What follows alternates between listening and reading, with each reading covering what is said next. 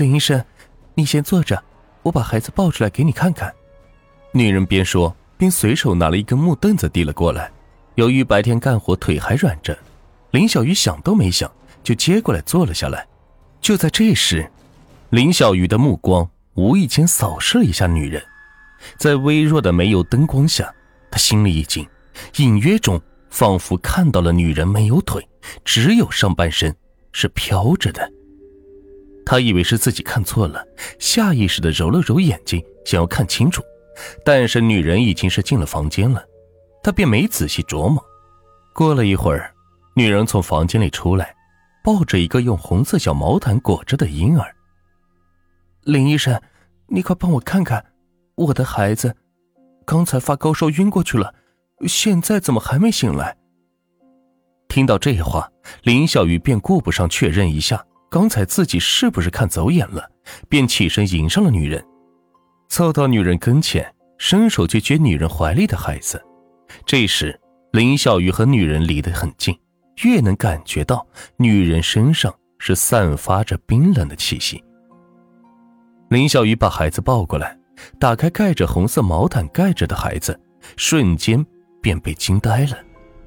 挂在肩上的药箱也是“梆”的一声掉了下去，因为就在他手里抱着的毛毯里裹着的里面，压根就没有小孩，而是一只血淋淋的脚。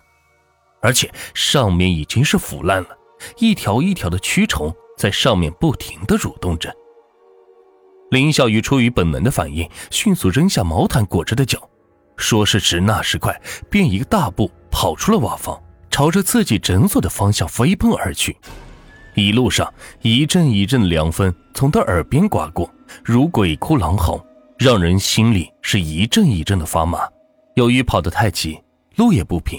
林小鱼的鞋都跑掉了一只，但是那时胆战心惊的林小鱼哪里还有闲工夫去找鞋呀？便光着一只脚跑回了诊所。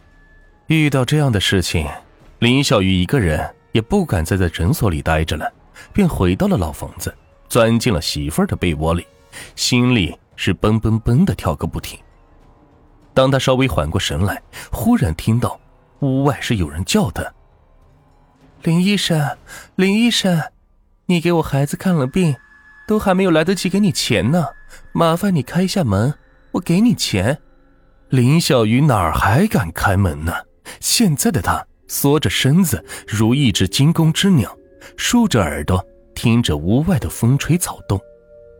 这时，屋外又传来了一句话：“这样吧，我把钱放在你们家门口，明天你自己拿吧。”说完这句话，屋外便跌进了无限的安静中去了。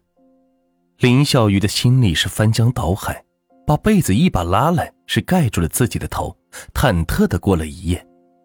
终于，成绩报晓。没过多久，太阳撑开了黑夜的帷幕。林小鱼觉得睡着憋得难受，见到外面天亮了，便起了床。刚打开门，就见到门口有一堆纸钱烧成的灰。等家人们都起床后，林小鱼问家人有没有人在门口烧过纸钱，大家都说没有。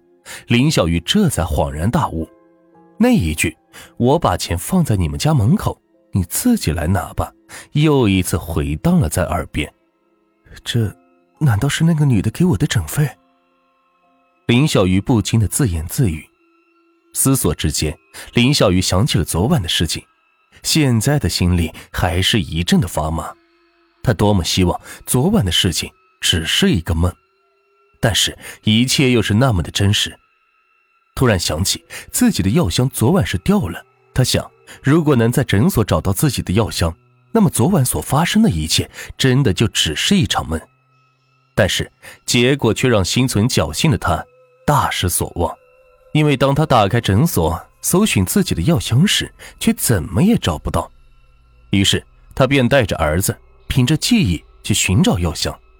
最后，他在村外的大麻子山的乱坟岗找到了药箱。乱坟岗，那可是村里人专门埋死人的地方。这里方圆一两公里都是坟堆，就算是白天，也感觉是阴森森的。但是还好，这次有儿子陪着。林小鱼也没感觉到害怕。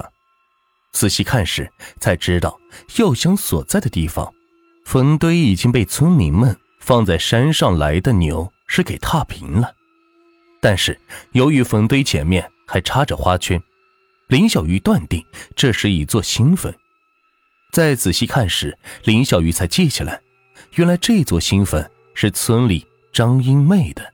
上个月，他还跟着村里的一帮男人。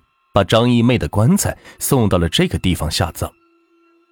回来的时候，林小鱼让儿子扛着医药箱，一路无话，思绪万千，脑海中不禁回想起了上个月村里发生的一件惨事。一个月前的一天，怀着孩子的张英妹突然想去娘家了，便让丈夫骑着摩托车送她去。由于下雨天路滑，摩托车从一个悬崖边上是摔了下去。结果夫妻二人是双双死去，最惨的是张一妹肚子里还怀着一个七个多月的孩子。